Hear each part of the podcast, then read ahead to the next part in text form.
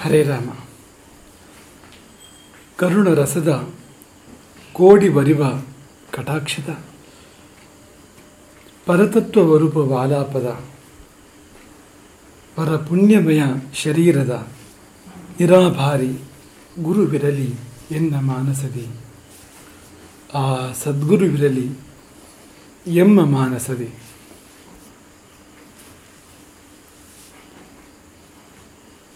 ಸ್ವಪರ ಹಿತಪರಂ ದೇಶಿಕಂ ಭೂಷ್ಣುರೀಪ್ಸೇತ್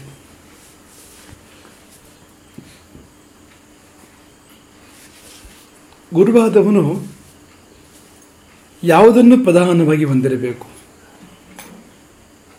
ಗುರುವಾದವನಿಗೆ ಅವನ ಬದುಕಿನಲ್ಲಿ, ಅವನ ಮನಸ್ಸಿನಲ್ಲಿ ಯಾವುದು ಪ್ರಧಾನವಾಗಿರಬೇಕು ಎಂಬ ಪ್ರಶ್ನೆಗೆ ದೇಶಿಕರು ಇಲ್ಲಿ ಉತ್ತರ ಕೊಟ್ಟಿದ್ದಾರೆ. ಸ್ವಪರ ಹಿತಪರಂ.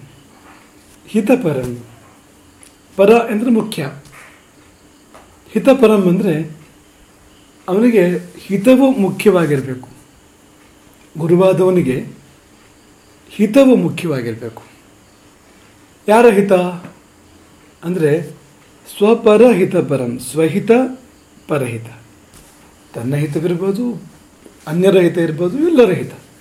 ಅಂತೂ ಹಿತವು ಮುಖ್ಯವಾಗಿರಬೇಕು. ಈ ಜಗತ್ತಿನಲ್ಲಿ ಎಷ್ಟೋ ಜೀವಿಗಳು ಹಿತವು ಮುಖ್ಯವಾಗಿ ಇರೋದೇ ಇಲ್ಲ. ಅಹಿತವೇ ಮುಖ್ಯವಾಗಿರ್ತವೆ ವಿಧ್ವಂಸಕ ಶಕ್ತಿಗಳು ವಿಧ್ವಂಸಕ ಮನಸ್ಸುಗಳು, ಅಥವಾ ಅಸೂಯ ಪ್ರಧಾನವಾದ ಮನಸ್ಸುಗಳು, ಈ ಬೇರೆ ಬೇರೆ ಪೂರ್ವಾಗ್ರಹ ದುರ್ಗುಣಗಳಿಂದ ಪೀಡಿತವಾದ ಮನಸ್ಸುಗಳು, ಅವುಗಳಿಗೆ ತನ್ನ ಹಿತವೋ, ಬೇರೆಯವರ ಹಿತವೋ ಮುಖ್ಯವಾಗಿರೋದಿಲ್ಲ ಅಂತ. ಕೇಡ ಮುಖ್ಯವಾಗಿರ್ತದೆ. ಹಾಗಿರಬಾರ್ದು. ಹಿತವು ಮುಖ್ಯವಾಗಿರಬೇಕು. ಮತ್ತು ಪ್ರಿಯವು ಮುಖ್ಯವಾಗಿರುವುದಲ್ಲ, ಹಿತವು ಮುಖ್ಯವಾಗಿರಬೇಕು. ಇದು ಇದೆ. ಈಗ ಎಷ್ಟೋ ಜನರಿಗೆ ಕೇಡು ಮುಖ್ಯ ಅಂತಲ್ಲ ಅವರಿಗೇನು? ಕೇಡು ಮನಸ್ಸು ಅಂತ ಹೇಳಲಿಕ್ಕೆ ಸಾಧ್ಯ ಇಲ್ಲ. ಆದರೆ ಹಿತವು ಮುಖ್ಯವಾಗಿರೋದಿಲ್ಲ. ಪ್ರಿಯವು ಮುಖ್ಯವಾಗಿರ್ತದೆ. ಯಾವುದಿಷ್ಟವೋ ಅದನ್ನು ಮಾಡ್ತೇನೆ. ನನಗಿಷ್ಟು ಅದನ್ನು ಮಾಡ್ತೇನೆ. ಇವತ್ತಿನ ಕಾಲದಲ್ಲಂತೂ ಇದೇ ಮನೋಭಾವ ನೂರಾರು ಕೋಟ್ಯಂತರ ಜನಗಳಲ್ಲಿ ಇದೆ. ನನಗಿಷ್ಟ ನಾನು ಮಾಡ್ತೇನೆ ಅಂತ. ಈ ಈ ಒಂದು ಶ್ಲೋಕ ಏನು ಹೇಳುತ್ತೆ ಅಂದರೆ, ಇಷ್ಟವಾಯಿತು ಅಂತ ಮಾಡೋದಲ್ಲ, ಅದು ಹಿತವಾಗಿದ್ದರೆ ಮಾತ್ರ ಮಾಡು ಎಂಬುದನ್ನು ಈ ಶ್ಲೋಕ ಹೇಳ್ತಾ ಇದೆ. ಹೀಗೆ, ಸ್ವಪರ ಹಿತಪರಂ. ಹಿತಪರನಾಗಿರಬೇಕು, ಗುರುವಾದವನು. ಹಿತೈಷಿಯಾಗಿರಬೇಕು. ಆತ್ಮಹಿತ, ಲೋಕಹಿತ. ಇವೆರಡೂ ಪ್ರಧಾನವಾಗಿರಬೇಕು, ಗುರುವಾದವನಿಗೆ. ಆತ್ಮಹಿತ, ಲೋಕಹಿತ, ಎರಡು ರೆಕ್ಕೆಗಳು. ಸಮಾನವಾಗಿ ಇಟ್ಕೊಳ್ಬೇಕಾಗ್ತದೆ. ಒಂದು ಪಕ್ಷಿ ಹಾರಬೇಕು ಅಂದರೆ ತನ್ನ ಎರಡೂ ರೆಕ್ಕೆಗಳನ್ನು ಸಮಾನವಾಗಿ ಇಟ್ಕೊಳ್ಬೇಕಾಗ್ತದೆ. ಅಂದರೆ ಸಮತೂಕದಲ್ಲಿ ಇರಬೇಕಾಗ್ತದೆ ಎರಡು ರೆಕ್ಕೆಗಳು ಅಂತ. ಒಂದು ರೆಕ್ಕೆಯ ತೂಕ ಹೆಚ್ಚಾಗಿ, ಇನ್ನೊಂದು ರೆಕ್ಕೆಯ ತೂಕ ಕಡಿಮೆ ಆದರೆ ಪಕ್ಷಿ ಹಾರಲಿಕ್ಕೆ ಸಾಧ್ಯ ಇಲ್ಲ. ಅಸಮತೋಲನ ಆಗ್ಬಿಡುತ್ತೆ ಅಲ್ಲಿ. ಇಲ್ಲೇನಂದರೆ ಒಂದು ಸಮತೋಲನ. ಸ್ವಪರ ಹಿತ ಪರಂ. ತನ್ನ ಹಿತ, ಲೋಕದ ಹಿತ. ಕೆಲವರಿಗೆ ತಮ್ಮ ಹಿತವೇ ಮುಖ್ಯ, ಲೋಕದ ಹಿತವು ಮುಖ್ಯವೇ ಅಲ್ಲ, ಲಕ್ಷ್ಯವೇ ಅಲ್ಲ. ಹಾಗಾಗಿ ಹಾಗಾಗಬಾರ್ದು ಇನ್ನು ಕೆಲವರಿಗೆ ತಮ್ಮ ಹಿತವು ಲಕ್ಷ್ಯವೇ ಇಲ್ಲ ಲೋಕದ ಹಿತ ಮಾತ್ರ ಲಕ್ಷ್ಯ. ಅದು ಶ್ರೇಷ್ಠ ಅಲ್ವಾ? ಅಂದರೆ ಹಾಗಲ್ಲ. ತನ್ನ ಹಿತ ಅನ್ನೋ ಶಬ್ದವನ್ನು ಗಮನಿಸಿ. ಉದಾಹರಣೆ, ಉದಾಹರಣೆಗೆ ಯಾರೋ ಒಬ್ಬ ವಿರಕ್ತ, ಸನ್ಯಾಸಿ, ಸರ್ವತ್ಯಾಗಿ ಅವನು ತನಗೆ ಏನೂ ಮಾಡ್ಕೊಳ್ತಾ ಇಲ್ಲ. ಸಮಾಜಕ್ಕೆ ಎಲ್ಲೋದನ್ನು ಮಾಡ್ತಾ ಇರೋದು. ಅದು ಶ್ರೇಷ್ಠ ಅಂದರೆ ಶ್ರೇಷ್ಠವೇ. ಆದರೆ ಅವನು ತನ್ನ ಹಿತವನ್ನು ನೋಡ್ತಾ ಇದ್ದಾನೆ. ಅದು ಅವನ ಹಿತವೇ. ಅವನ ಸರ್ವತ್ಯಾಗ ಇದೆಯಲ್ಲ? ಅವನ ಹಿತವೇ. ಸ್ವಾರ್ಥತ್ಯಾಗ, ಸರ್ವತ್ಯಾಗ ಏನಿದೆ? ಆತ್ಮದ ಹಿತಕ್ಕೋಸ್ಕರ ಮಾಡ್ತಾ ಇರೋದನ್ನು ಆತ್ಮನೋ ಮೋಕ್ಷಾರ್ಥಂ ಜಗದ್ಧಿತಾಯಚ ಉದಾಹರಣೆಗೆ ಶಂಕರಾಚಾರ್ಯರು. ಶಂಕರಾಚಾರ್ಯರಿಗೆ ತಮ್ಮದು ತಮಗಾಗಿ ಅಂತ ಏನಿದೆಯಲ್ಲ ಸಮಾಜಕ್ಕಾಗಿ, ಪ್ರಪಂಚಕ್ಕಾಗಿ ಮಾಡಿದರು.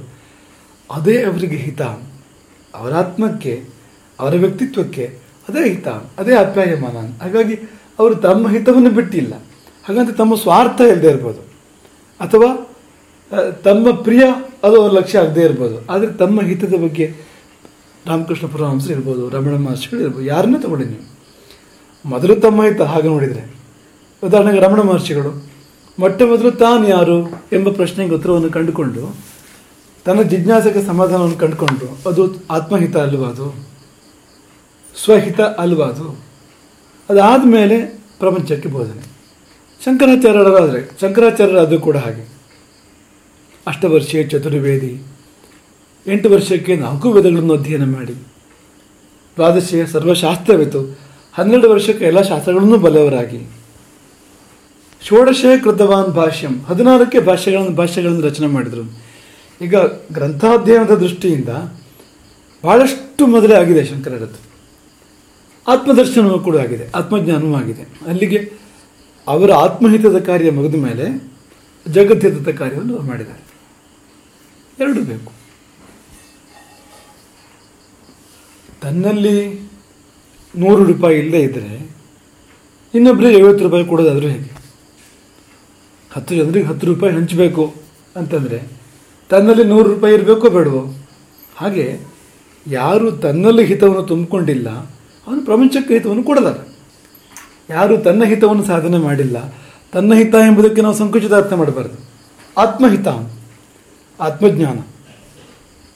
ಯಾರು ಸಾಧನೆ ಮಾಡಿಲ್ಲ, ಅಂಥವ್ರು ಪ್ರಪಂಚಕ್ಕೆ ಏನು ಕೊಡ್ತಾರೆ? ಹಾಗಾಗಿ ಸ್ವಪರ ಹಿತಪರಂ ಗುರುವಾದವನು ಸ್ವಹಿತವನ್ನು ಪರಹಿತವನ್ನು ಎರಡನ್ನೂ ಸಾಧನೆ ಮಾಡಬೇಕು. ಸ್ವಹಿತ ಅನ್ಬೇಕಾದ್ರೆ ಸ್ವ ಅಂದರೆ ಆತ್ಮ, ಆತ್ಮಹಿತ. ಪರಹಿತ ಅನ್ಬೇಕಾದ್ರೆ ಪರ ಅಂದರೆ ಅತ್ಯುತ್ಕೃಷ್ಟವಾಗಿರುವಂಥದ್ದು. ಪರಂ ಹಿತಂ ಈ ಪರಂ ಅನ್ನೋ ಶಬ್ದಕ್ಕೆ ಶ್ರೇಷ್ಠ, ಸರ್ವೋತ್ಕೃಷ್ಟ ಎಂಬ ಅರ್ಥ ಇದೆ. ಹಾಗಾಗಿ ಅಂತಹದ್ದು ಅಂತ. ಈಗ ಹಿತ ಅನ್ಬೇಕಾದ್ರೆ ಚಳಿ ಇತ್ತು. ಸ್ವಲ್ಪ ಒಂದು ಬೆಚ್ಚಗಿನ ಬಟ್ಟೆಯನ್ನು ಹೊದ್ದುಕೊಂಡು ಹಿತ ಆಯಿತು. ಹಿತವೇ ಅದು. ಆದರೆ ಪರಹಿತ ಅಲ್ಲ ಅದು. ಬಿಸಿನೀರು ಸ್ನಾನ ಮಾಡೋದು ಚಳಿ ಇದ್ದಾಗ. ಹಿತ ಆಗ್ಬೋದು, ಶರೀರಕ್ಕೆ ಒಂದು ಪ್ರಮಾಣದ ಹಿತವನ್ನು ಕೊಡ್ಬೋದು ಅದು. ಕೇವಲ ಪ್ರಿಯ ಅಲ್ಲ, ಹಿತವೇ ಆಗಿರ್ಬೋದು ಅದು. ಆದರೆ ಪರಂಹಿತಂ ಅನ್ಬೇಕಾದ್ರೆ ಇದು ಇದೆಲ್ಲವೂ ದಾಟಿರ್ತಕ್ಕಂಥದ್ದು. ಶರೀರಕ್ಕೆ, ಇಂದ್ರಿಯಗಳಿಗೆ, ಮನಸ್ಸಿಗೆ, ಆತ್ಮಕ್ಕೆ ಎಲ್ಲೆಡೆ ಸೌಖ್ಯವನ್ನು ಕೊಡ್ತಕ್ಕಂಥ ಸಂಗತಿ. ಅದು ಆತ್ಮಾನುಭೂತಿ, ಅನಿರ್ವಚನೀಯವಾಗಿರ್ತಕ್ಕಂಥದ್ದು. ಹಾಗಾಗಿ ಅದು ಪರಹಿತ ಅಂತ. ಹಾಗಾಗಿ ಸ್ವಪರಹಿತ ಪರಂ ದೇಶಿಕಂ. ಶಬ್ದ ಬಹಳ ಚೆನ್ನಾಗಿದೆ. ಸ್ವಹಿತಪರ ಮತ್ತು ಪರಹಿತಪರ ಸ್ವಪರಹಿತಪರಂ ಆ ಹಿತಪರಂ ಅನ್ನೋದು ಎರಡು ಕಡೆ ಅನ್ವಯ ಆಗ್ತಕ್ಕಂಥದ್ದು. ಸ್ವಕ್ಕೂ ಅನ್ವಯ ಆಗ್ತದೆ, ಪರಕ್ಕೂ ಅನ್ವಯ ಆಗ್ತದೆ. ಹಾಗಾಗಿ ಸ್ವಹಿತಪರ ಪ್ಲಸ್ ಪರಹಿತಪರ ಮತ್ತು ಸ್ವಪರಹಿತಪರ ಅಂತಿಮವಾಗಿ ಸರ್ವಹಿತಪರ.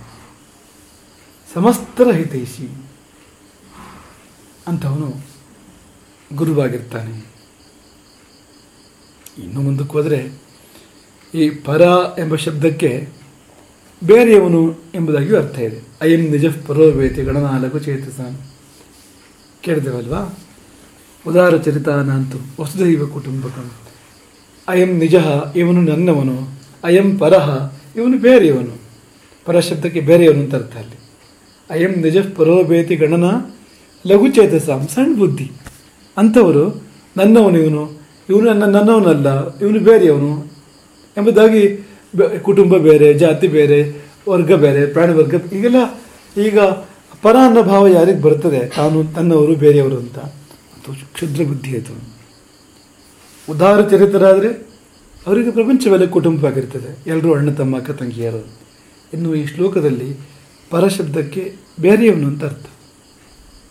ಪ್ರಸಿದ್ಧವಾದ ಅರ್ಥ ಅದು. ಹಾಗಾಗಿ ಪರಹಿತ ಎನ್ಬೇಕಾದ್ರೆ ಬೇರೆಯವರ ಹಿತ. ಅದು ಮುಖ್ಯವಾಗಿರಬೇಕು. ಮಾತ್ರವಲ್ಲ, ಪರಶಬ್ದಕ್ಕೆ ವೈರಿ ಅಂತಲೂ ಅರ್ಥ ಇದೆ. ಪರಂತಪ ಕ್ಷತ್ರಿಯೋತ್ತಮರನ್ನು ಆ ಶಬ್ದ ಎಂದು ಕರೀತಾರೆ. ಪರಂತಪ ಅಂದರೆ ಪರ ಅಂದರೆ ಶತ್ರು. ಶತ್ರುವನ್ನು ತಪ್ಪಿಸುವವನು. ಶತ್ರುವಿಗೆ ಪರಾಕ್ರಮದ ತಾಪವನ್ನು ನೀಡಿ, ಪರಾಕ್ರಮದ ಶಾಖವನ್ನು ನೀಡಿ, ಅವನು ತಪ್ಪಿಸುವಂತೆ ಮಾಡುವವನು. ಎನ್ನುವಾಗ ಪರ ಅಂದರೆ ಶತ್ರು ಅಂತ ಅರ್ಥ ಅಂತ. ಅಲ್ಲಿಗೆ ಪರಹಿತ ಪರ ಎನ್ನುವಾಗ ಶತ್ರುವಿಗೂ ಹಿತವನ್ನು ಹಾರೈಸುವವನು. ಸಂಧ್ಯಾಕಾಲದಲ್ಲಿ ದೀಪ ಹಚ್ಚುವಾಗ ನಮ್ಮ ಶತ್ರುಹಿತಾರ್ಥಾಯ ಎಂಬ ಪದದ ಪ್ರಯೋಗ ಇದೆ ನೋಡಿ. ಶತ್ರುವಿಗೂ ಒಳ್ಳೆಯದಾಗಲಿ.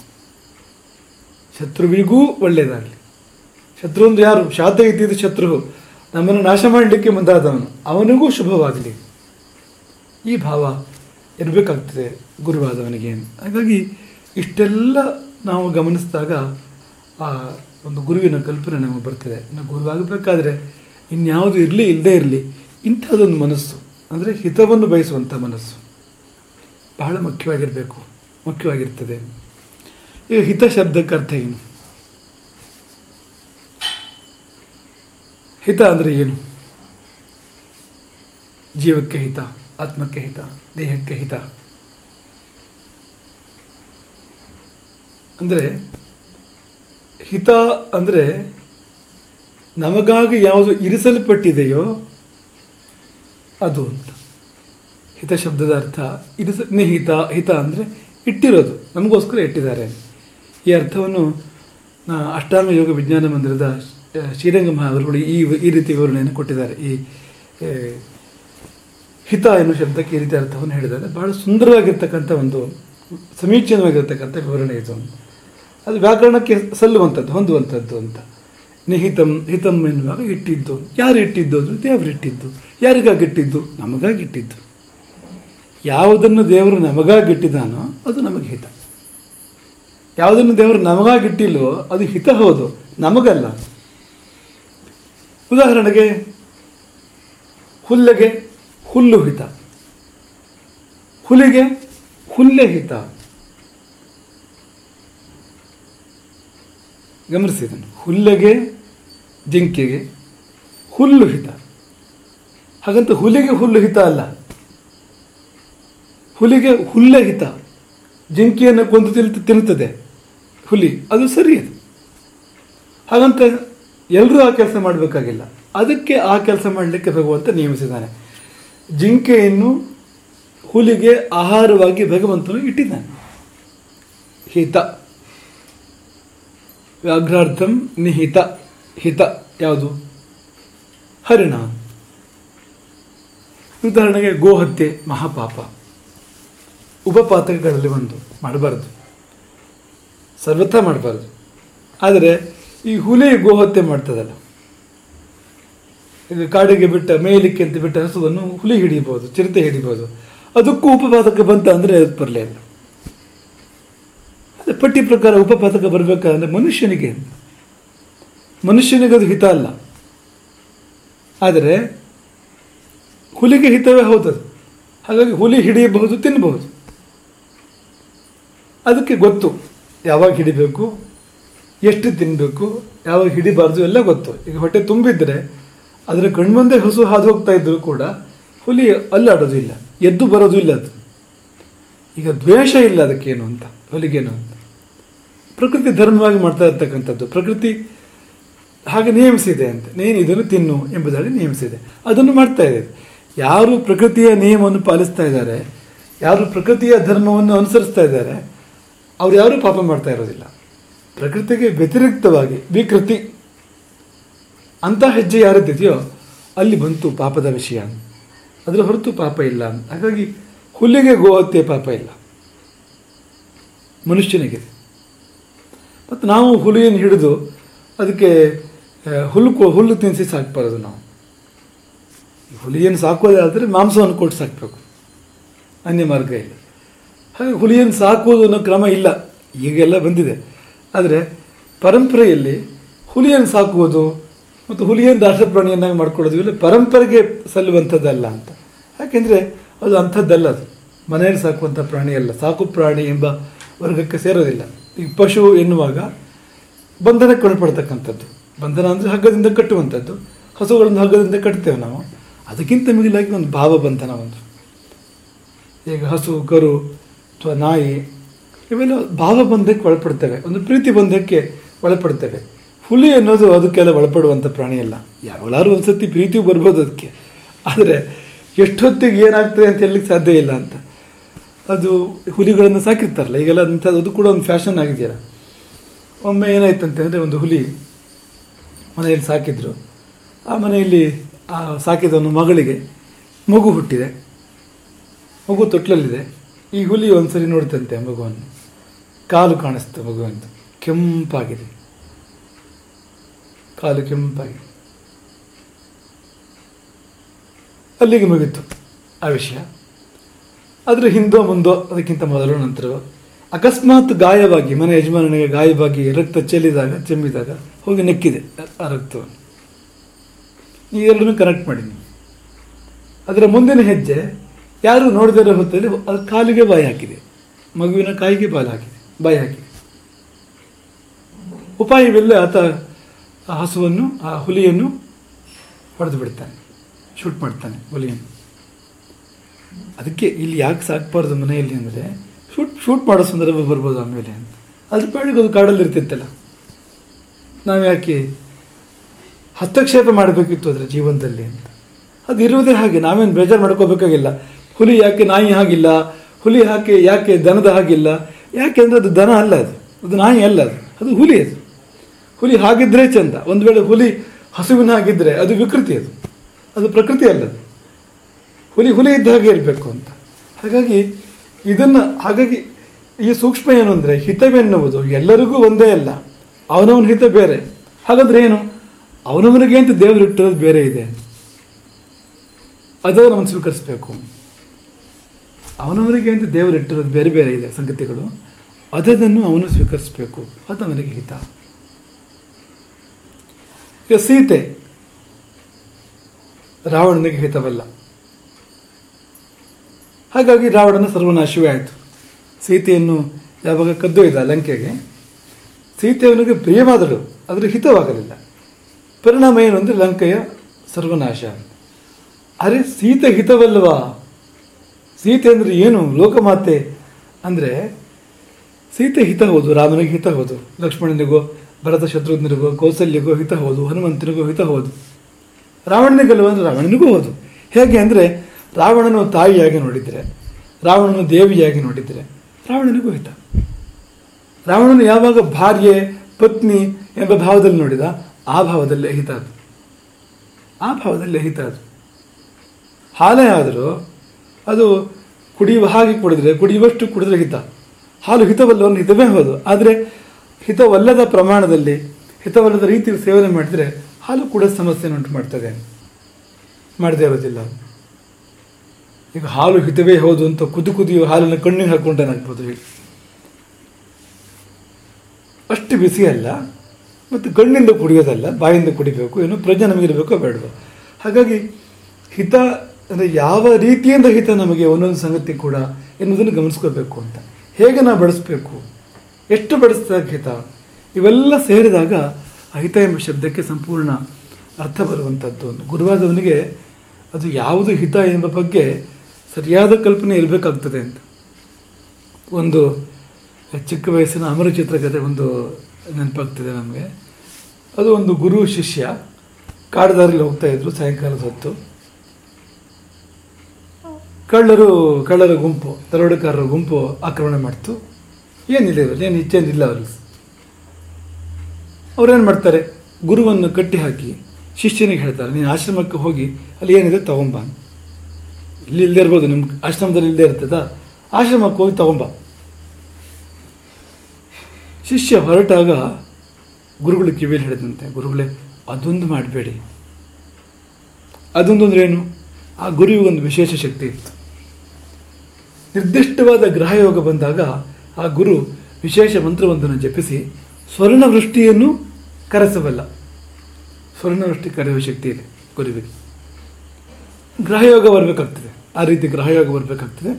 ಮಿಂದು ಮಡಿಯುಟ್ಟು ಜಪ ಮಾಡಿ ಸ್ವರ್ಣವೃಷ್ಟಿಯನ್ನು ಕರೆಸುವ ಶಕ್ತಿ. ಅದನ್ನು ಶಿಷ್ಯ ಹೇಳಿದ್ದು, ಅದು ಮಾತ್ರ ಮಾಡಬೇಡಿ ಯಾವುದೇ ಕಾರಣಕ್ಕೂ ಎಂಬುದಾಗಿ ಶಿಷ್ಯ ಗುರುವಿಗೆ ಹೇಳಿ ಹೊರಟು ಹೋಗ್ತಾನೆ ಆಶ್ರಮದ ಕಡೆಗೆ. ಶಿಷ್ಯವಾಗಿ ಒಂದು ಸ್ವಲ್ಪ ಹೊತ್ತಿಗೆ ಯಾಕೋ ಗುರು ಮೇಲುಗಡೆ ಆಕಾಶದ ಕಡೆ ನೋಡಿದ್ರು, ಗ್ರಹಯೋಗ ಬಂದಿದೆ. ಸಂತೋಷ ಆಯಿತು. ಪ್ರಯೋಗ ಮಾಡ್ಬೋದು ಈಗ. ಸರಿಯಾದ ಹೊತ್ತು ಇದು. ಅಂತ ಆ ಕಳ್ಳರನ್ನು ಕರೆದು ಯಾಕೆ ಸುಮ್ಮನೆ ಕಷ್ಟಪಡ್ತೀರಿ? ನಾನು ಈಗ ಜಪ ಮಾಡಿ ಸುವರ್ಣವೃಷ್ಟಿ ಕರೆಸ್ಬಿಡ್ತೇನೆ. ನಿಮ್ಗೆ ಬೇಕಾದಷ್ಟಾಯಿತು. ಇನ್ನು ಕಡತನ ಮಾಡಬೇಕಾಗೇ ಇಲ್ಲ ಅಂತ.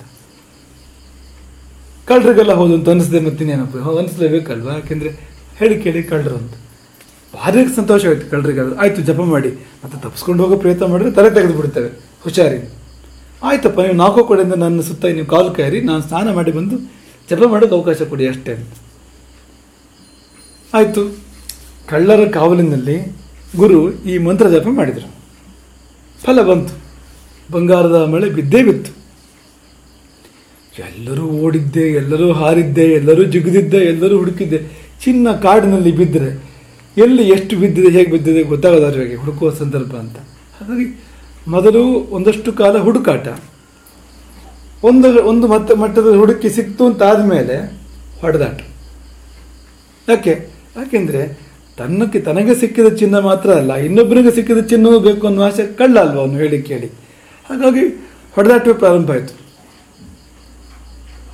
ಅಲ್ಲೇ ಎರಡು ಗುಂಪುಗಳಾಗಿ, ನಾಲ್ಕು ಗುಂಪುಗಳಾಗಿ ಒಬ್ಬೊಬ್ಬರು ಒಂದೊಂದು ಗುಂಪು ಅನ್ನೋ ಥರವಾಗಿ ಭಯಂಕರವಾಗಿ ಮಾರಾಮಾರಿಯಾಗಿ ಬಲಾಢ್ಯರಾದವರು ಒಬ್ಬರಿಬ್ಬರು ಉಳ್ಕೊಂಡ್ರು, ಮತ್ತೆಲ್ಲ ಸತ್ತು ಹೋದರು. ಅವರು ಈ ಗುರು ಹಿಡ್ಕೊಂಡ್ರಂತೆ ಮತ್ತೊಂದು ಸತಿ ಸುವರ್ಣವೃಷ್ಟಿ ಖರ್ಚು ನಮಗೆ ತೃಪ್ತಿ ಇಲ್ಲ ಇದಂತ. ಮತ್ತೆ ಬರೋದಿಲ್ಲ. ಒಮ್ಮೆ ಬಂತು ಅಂದರೆ ಇನ್ನು ಮತ್ತೆ ಆಗ್ರಹ ಇನ್ನೊಮ್ಮೆ ಬರಬೇಕು. ಅಲ್ಲಿ ತನಕ ಬರೋದಿಲ್ಲ. ಹಾಗಾಗಿ ಗುರುವಿಗೆ ಅದೇನಾಯಿತು, ಇಬ್ಬರ ಮಧ್ಯೆ ಭಯಂಕರ ಸಂಘರ್ಷ ಆಗಿ ಕೊನೆಗೊಂದು ಒಪ್ಪಂದಕ್ಕೆ ಬರ್ತಾರೆ. ಬೇಡ, ಒಂದು ಕೆಲಸ ಮಾಡೋಣ. ಇನ್ನೊಂದು ಸತಿ ದೃಷ್ಟಿ ಕರೆಸಿ, ಅದು ನಿನಗೆ, ಇದು ನನಗೆ ಅನ್ನೋ ಥರ ಮಾಡ್ಕೊಳ್ಳೋಣ ಎಂಬುದಾಗಿ ತೀರ್ಮಾನ ಮಾಡಿಕೊಂಡು, ಗುರುವಿಗೆ ಯಾವಾಗ ಅದನ್ನು ಮಾಡಲಿಕ್ಕೆ ಸಾಧ್ಯ ಆಗಲಿಲ್ಲ, ಗುರುವನ್ನು ಕೊಂದು ಹಾಕಿದ್ರು. ಆಮೇಲೆ ಅವರಿಬ್ಬರು ಪುನಃ ಹೊಡೆದಾಟ ಮಾಡಿ ಇಬ್ಬರೂ ಸತ್ತರು. ಶಿಷ್ಯ ಮರಳಿ ಬರುವ ಹೊತ್ತಿಗೆ ಕಾಡಿನ ತುಂಬ ಶವಗಳು. ನಡುವೆ ಗುರುವಿನ ಶವವೂ ಕೂಡ. ಕಾಡಿನ ತುಂಬ ಶವಗಳು, ಕಳ್ಳರ ಶವಗಳು ದರೋಡೆಕೋರರ ಶವಗಳು. ಆ ಶವಗಳ ಸಾಲಿನಲ್ಲಿ ಗುರುವಿನ ಶವವು ಸೇರಿದೆ. ಯಾಕೆ ಹೀಗಾಯಿತು? ಅಂದರೆ ಹಿತ ಯಾವುದು ಅಂತ ಆಲೋಚನೆ ಮಾಡಬೇಕಾಗಿತ್ತು ಅಂತ. ಚಿನ್ನದ ಮಳೆ ಹಿತವೇ ಆ ಹೊತ್ತಿನಲ್ಲಿ. ಆ ಕಳ್ಳರಿಗೆ ಹಿತವೇ ಚಿನ್ನದ ಮಳೆ. ವಿಜಯನಗರ ಸಾಮ್ರಾಜ್ಯಕ್ಕಾಗಿ ಚಿನ್ನದ ಮಳೆ ಕರೆಸಿದ್ರಂತೆ ವಿದ್ಯಾರಣ್ಯರು. ಹೌದು. ಒಂದು ಮಹತ್ ಕಾರ್ಯಕ್ಕಾಗಿ. ಚಿನ್ನದ ಮಳೆ ಕರೆಸಿ ದೊಡ್ಡ ಸಾಮ್ರಾಜ್ಯವೇ, ಸನಾತನ ಧರ್ಮದ ಸಾಮ್ರಾಜ್ಯವೇ ಸ್ಥಾಪನೆ ಆಯಿತು. ಕಳ್ಳಕಾಕರಿಗಾಗಿ ಈ ಮಹಾಮಂತ್ರಗಳನ್ನು ಬಳಸಿ ಚಿನ್ನದ ಮಳೆ ಕರೆದರೆ ಬರುವ ಫಲ ಇದು. ಚಿನ್ನದ ಮಳೆ ಬಿದ್ದಿದ್ದೋದು ಎಲ್ಲ ಕಳ್ಳರಿಗೂ ಅವರ ಜೀವನ ಇಡೀ ಸಾಕು. ಆದರೆ ಅನುಭವಿಸಲಿಕ್ಕೆ ಯಾರೂ ಬದುಕಲೇ ಇಲ್ಲ. ಎಲ್ಲರೂ ಸತ್ತೋದು ಹಾಗಾಗಿ ಹಿತ ಯಾವುದು ಎಂಬುದನ್ನು ತಿಳ್ಕೊಳ್ತಕ್ಕಂಥದ್ದು ತುಂಬ ಮುಖ್ಯ. ಈಗ ನಮಗೆ ಯಾರಿಗಾದರೂ ಹಾಗೆ, ಗುರುವಿಗೆ ಮಾತ್ರ ಅಂತಲ್ಲ ಅಂತ. ಜೀವನ ಅಂದರೆ ಏನು? ವಿದ್ಯಾಭ್ಯಾಸ ಅಂದರೆ ಏನು? ಹಿತ ಯಾವುದು ಎಂಬುದನ್ನು ತಿಳಿದುಕೊಳ್ಳಬಹುದು ಜಗತ್ತಿಗೆ ಹಿತ ಯಾವುದು? ಸಮಾಜಕ್ಕೆ ಹಿತ ಯಾವುದು? ನನಗೆ ಹಿತ ಯಾವುದು? ಎಂಬುದನ್ನು ತಿಳಿದುಕೊಂಡ್ರೆ ಅದು ವಿದ್ಯಾಭ್ಯಾಸ ಮಾತ್ರ ಅಲ್ಲ, ಅದು ಜೀವನವೇ ಅದು. ಜೀವನದ ಮರ್ಮವೇ ಸಿಕ್ಕಿದಂತೆ ಆಯಿತು. ಅದು ಗೊತ್ತಾಗದೆ ತಾನೇ ತೊಡಲಾಟ. ಹಿತ ಯಾವುದೊಂದು ಗೊತ್ತಾಗದೆ ತಾನೇ ಇಷ್ಟೆಲ್ಲ ತೊಡಲಾಟ, ಪರದಾಟ, ಹುಡುಕಾಟ, ಹುಡುಗಾಟ. ಬದುಕೊಂದು ತಮಾಷೆಯಾಗಿ ಹೋಗಿದೆ ನಡಿ. ಯಾವುದು ಹಿತ ಅಂತ ಗೊತ್ತಿಲ್ಲದೆ ಏನೇನೋ ಮಾಡ್ತಾ, ಹೇಗೆ ಹೇಗೋ ಬದುಕ್ತಾ ಜೀವನವನ್ನು ಹಾಳು ಮಾಡಿಕೊಳ್ತಾ ಇದ್ದಾರೆ. ಹಾಗಾಗಿ ನಿಜವಾದ ಹಿತವು ಯಾವುದು ಎಂಬುದನ್ನು ತಿಳಿದುಕೊಳ್ಳುವುದೇ ಜೀವನದ ಬಹಳ ಮುಖ್ಯವಾಗಿರ್ತಕ್ಕಂಥ ವಿಷಯ. ನಮ್ಮ ಪರಂಪರೆಯ ಪ್ರಕಾರ ಅದು ಎಲ್ಲ ಬಯಸಲಾಗಿ ಹೋಗಬೇಕು ಶೈಶವೇಭ್ಯಸ್ತ ವಿದ್ಯಾನ. ಎಂಟು ವಯಸ್ಸಿಂದ ಇಪ್ಪತ್ನಾಲ್ಕು ವಯಸ್ಸಿನ ಮಧ್ಯದಲ್ಲಿ ಹಿತ ಯಾವುದು ಎಂಬುದನ್ನು ತಿಳ್ಕೊಂಡು ಮುಗಿಬೇಕು ಅಂತ. ಆಮೇಲೆ ಹಿತವನ್ನು ಸಾಧನೆ ಮಾಡ್ತಕ್ಕಂಥದ್ದು. ಅದಕ್ಕೂ ಸಮಯ ಬೇಕಲ್ಲ? ಈ ದಾರಿ ಯಾವುದನ್ನು ತಿಳ್ಕೊಳ್ಳೋದಕ್ಕೆ ಜೀವನ ಇಡೀ ಆಗಿಬಿಟ್ರೆ ಮತ್ತು ದಾರಿಯಲ್ಲಿ ಸಾಗೋದು ಯಾವುದು ಹಾಗಾಗಿ ಸ್ನಾತಕ ಆಗುವುದಕ್ಕಿಂತ ಮೊದಲು, ಅಂದರೆ ಗುರುಕುಲ ವಾಸ ವಿದ್ಯಾಭ್ಯಾಸದ ಅವಧಿಯಲ್ಲಿ ಬದುಕಿನ ಈ ನೂರು ವರ್ಷದ ಬದುಕು ಅಂದರೆ ಮೊದಲ ಕಾಲು ಭಾಗ. ಆ ಇಪ್ಪತ್ತೈದು ವರ್ಷ ಅಂತ ಏನು ಹೇಳ್ತೇವೆ ನಾವು? ಈ ಅವಧಿಯಲ್ಲಿ ಹಿತ ಯಾವುದು ಎಂಬುದನ್ನು ನಾವು ತಿಳ್ಕೊಳ್ಬೇಕು. ಶಾಸ್ತ್ರಗಳು ಇದಕ್ಕೋಸ್ಕರವೇ ಇಷ್ಟಾರು ಶಾಸ್ತ್ರಗಳು, ಇಷ್ಟಾರು ಸ್ಮೃತಿ ಪಂಕ್ತಿಗಳು ಯಾಕಿವೆ ಅಂತಂದರೆ ಜೀವಗಳಿಗೆ ಹಿತವು ಯಾವುದು ಎಂಬುದನ್ನು ತಿಳಿಸಿಕೊಡೋದು ಯಾವುದು ಹಿತ, ಯಾರಿಗೆ ಹಿತ, ಯಾವುದು ಯಾರಿಗೆ ಹಿತ, ಯಾವುದು ಯಾರಿಗೆ ಯಾವಾಗ ಹಿತ. ಯಾವುದು ಯಾರಿಗೆ ಯಾವಾಗ, ಹೇಗೆ ಹಿತ. ಸೀತೆ ಹೇಗೆ ಹಿತ ರಾವಣನಿಗೆ? ಯಾವ ರೂಪದಲ್ಲಿ ಹಿತ? ಬಹಳ ವ್ಯತ್ಯಾಸ ಇದೆ ನೋಡಿ ನೋಡುವ ದೃಷ್ಟಿ ಬದಲಾದಾಗ ಆ ಪದಾರ್ಥದ ಹಿತತ್ವ, ಅಹಿತತ್ವಗಳು ಬದಲಾಗ್ಬಿಡ್ತವೆ ಅಂತ. ಹಿತವಾದದ್ದು ಅಹಿತವಾಗಿಬಿಡ್ಬೋದು. ದೃಷ್ಟಿ ಸರಿ ಇಲ್ಲದೆ ಇದ್ದರೆ ಅಂತ. ಹಾಗಾಗಿ ದೃಷ್ಟಿಯೂ ಹಿತವಾಗಿರಬೇಕಾಗ್ತದೆ. ಈ ಒಂದು ವಿವೇಚನೆ ಬೇಕು. ಹಾಗಾಗಿ ಭಗವಂತ ಇಟ್ಟಿದ್ದಾನೆ. ಈಗ ಹಸುಗೂಸುವಿಗೆ, ಹಸುಗೂಸಿಗೆ ಹಿತವಾದದ್ದು ಹಾಲು. ಹಿತ ಇಡಲ್ಪಟ್ಟಿದ್ದೇನೆ. ಇಡಲ್ಪಟ್ಟಿದೆ ಎಲ್ಲಿ? ಅಮ್ಮನಲ್ಲಿ. ತಾಯಿಯಲ್ಲಿ ಹಾಲನ್ನು ಹಸುಗೂಸಿಗಾಗಿ ಇಟ್ಟವರು ಯಾರು? ಭಗವಂತ. ಅದು ಹಿತ. ಮಗುವಿಗೆ ಆ ಹಾಲು ಎನ್ನುವಂಥದ್ದು ಹಿತ ಅಂತ. ಯಾಕೆಂದರೆ ಅದಕ್ಕಾಗಿ ಮೀಸಲಾಗಿ ಭಗವಂತ, ತಗೋ, ನಿನಗೆ ಅಂತ ಇಟ್ಟಿರತಕ್ಕಂಥದ್ದು ಅಂತ. ಹಾಗಾಗಿ ಅದನ್ನು ಹುಡುಕಿ ತಿಳಿಯುವ ಪ್ರಯತ್ನವನ್ನು ಮಾಡಬೇಕು. ಗುರುವಾದವನಿಗೆ ಹಿತದ ಜ್ಞಾನವೂ ಸರಿಯಾಗಿ ಬೇಕು ಮತ್ತು ಹಿತವೇ ಮುಖ್ಯವಾದ ಬದುಕು, ಹಿತವೇ ಮುಖ್ಯವಾದ ಮನಸ್ಸು, ಎಲ್ಲರ ಹಿತದ ಕಿರಣಗಳನ್ನು ಬೀರುವವನು, ಗುರುವಾದವನು. ತನ್ನೊಳಗೆ ಹಿತವನ್ನು ತುಂಬಿಕೊಂಡು. ಅದು ತುಳುಕಬೇಕು ಅಂತ. ಎಲ್ಲೆಡೆಗೆ ಹಿತವು ಹರಿಬೇಕು, ಹಾಗಿರ್ಬೇಕಾದವನು ಅಂತ. ಹಾಗಾಗಿ ಸ್ವಪರ ಹಿತ ಪರಂ. ಆತ್ಮನೋ ಮೋಕ್ಷಾರ್ಥಂ ಜಗದ್ಧಿತಾಯಿತ ತನ್ನ ಮುಕ್ತಿ ಮತ್ತು ಜಗತ್ತಿನ ಹಿತಕ್ಕೋಸ್ಕರವಾಗಿ ಬದುಕು ಎಂಬಂಥವನು ಹಾಗಾಗಿ ಶಂಕರರು ಈ ಮಾತನ್ನು ಹೇಳ್ತಾರೆ. ಕೋ ಗುರುಹು ಎಂಬ ಪ್ರಶ್ನೆಯನ್ನು ಕೇಳಿ, ಅಧಿಗತ ತತ್ವ. ತತ್ವಜ್ಞಾನವುಳ್ಳವನು. ತತ್ವಜ್ಞಾನವುಳ್ಳವನು ಅಂದರೆ ಹಿತ ಯಾವುದು, ಅಹಿತ ಯಾವುದು? ತತ್ವಜ್ಞಾನವುಳ್ಳವನು. ಶಿಷ್ಯ ಹಿತಾಯ ಉದ್ಯತ ಸತತಂ. ಶಿಷ್ಯ ಹಿತಕ್ಕಾಗಿ ಸತತವೂ ಉದ್ಯತನಾದವನು. ಇದಲ್ಲದಿದ್ದರೆ ಅವನು ಗುರುವಲ್ಲ. ಅರಿವಿರು ಅರಿವುಳ್ಳವನಾಗಿರಬೇಕು. ಅಧಿಗತ ತತ್ವ ಗುರುವಾಗಬೇಕಾದ್ರೆ ಅರಿವುಳ್ಳವನಾಗಿರಬೇಕು. ಜೊತೆಯಲ್ಲಿ ಶಿಷ್ಯ ಹಿತಕ್ಕಾಗಿ ಸತತವೂ ಉದ್ಯತ, ಹಿತೋದ್ಯತ ಅಂತ. ಸತತವೂ ಉದ್ಯತನಾದವನಾಗಿರಬೇಕು. ಹಾಗಿದ್ದರೆ ಅವನು ಗುರು ಎಂಬುದಾಗಿ ಅನ್ನಿಸಿಕೊಳ್ತಾನೆ. ಪ್ರಿಯವೇ ಪ್ರಿಯವೇ ಪ್ರಧಾನವಾದ ಬದುಕಾದರೆ ಅವನು ಗುರುವಾಗಲ್ಲ. ಅವನು ಒಂದರ್ಥದಲ್ಲಿ ಗುರುವಾಗ್ತಾನೆ. ಗುರು ಒಂದು ಭಾರ ಅನ್ನೋ ಅರ್ಥ ಇದೆ. ಜಗತ್ತಿಗೆ ಭಾರವಾಗ್ತಾನೆ. ಆದರೆ ಈ ರೀತಿಯ ನ್ಯಾಯವಾದ, ನಿಜವಾದ ಗುರು ಅವನಾಗಲಾರ. ಹಾಗಾಗಿ ಈ ಗುರುವಿನ ಗುರುತ್ವದಲ್ಲಿ ನಿಹಿತವಾಗಿರ್ತಕ್ಕಂಥದ್ದು ಹಿತ. ಸ್ವಹಿತ ಪರಹಿತ ಲೋಕಹಿತ. ಹರೇ ರಾಮ.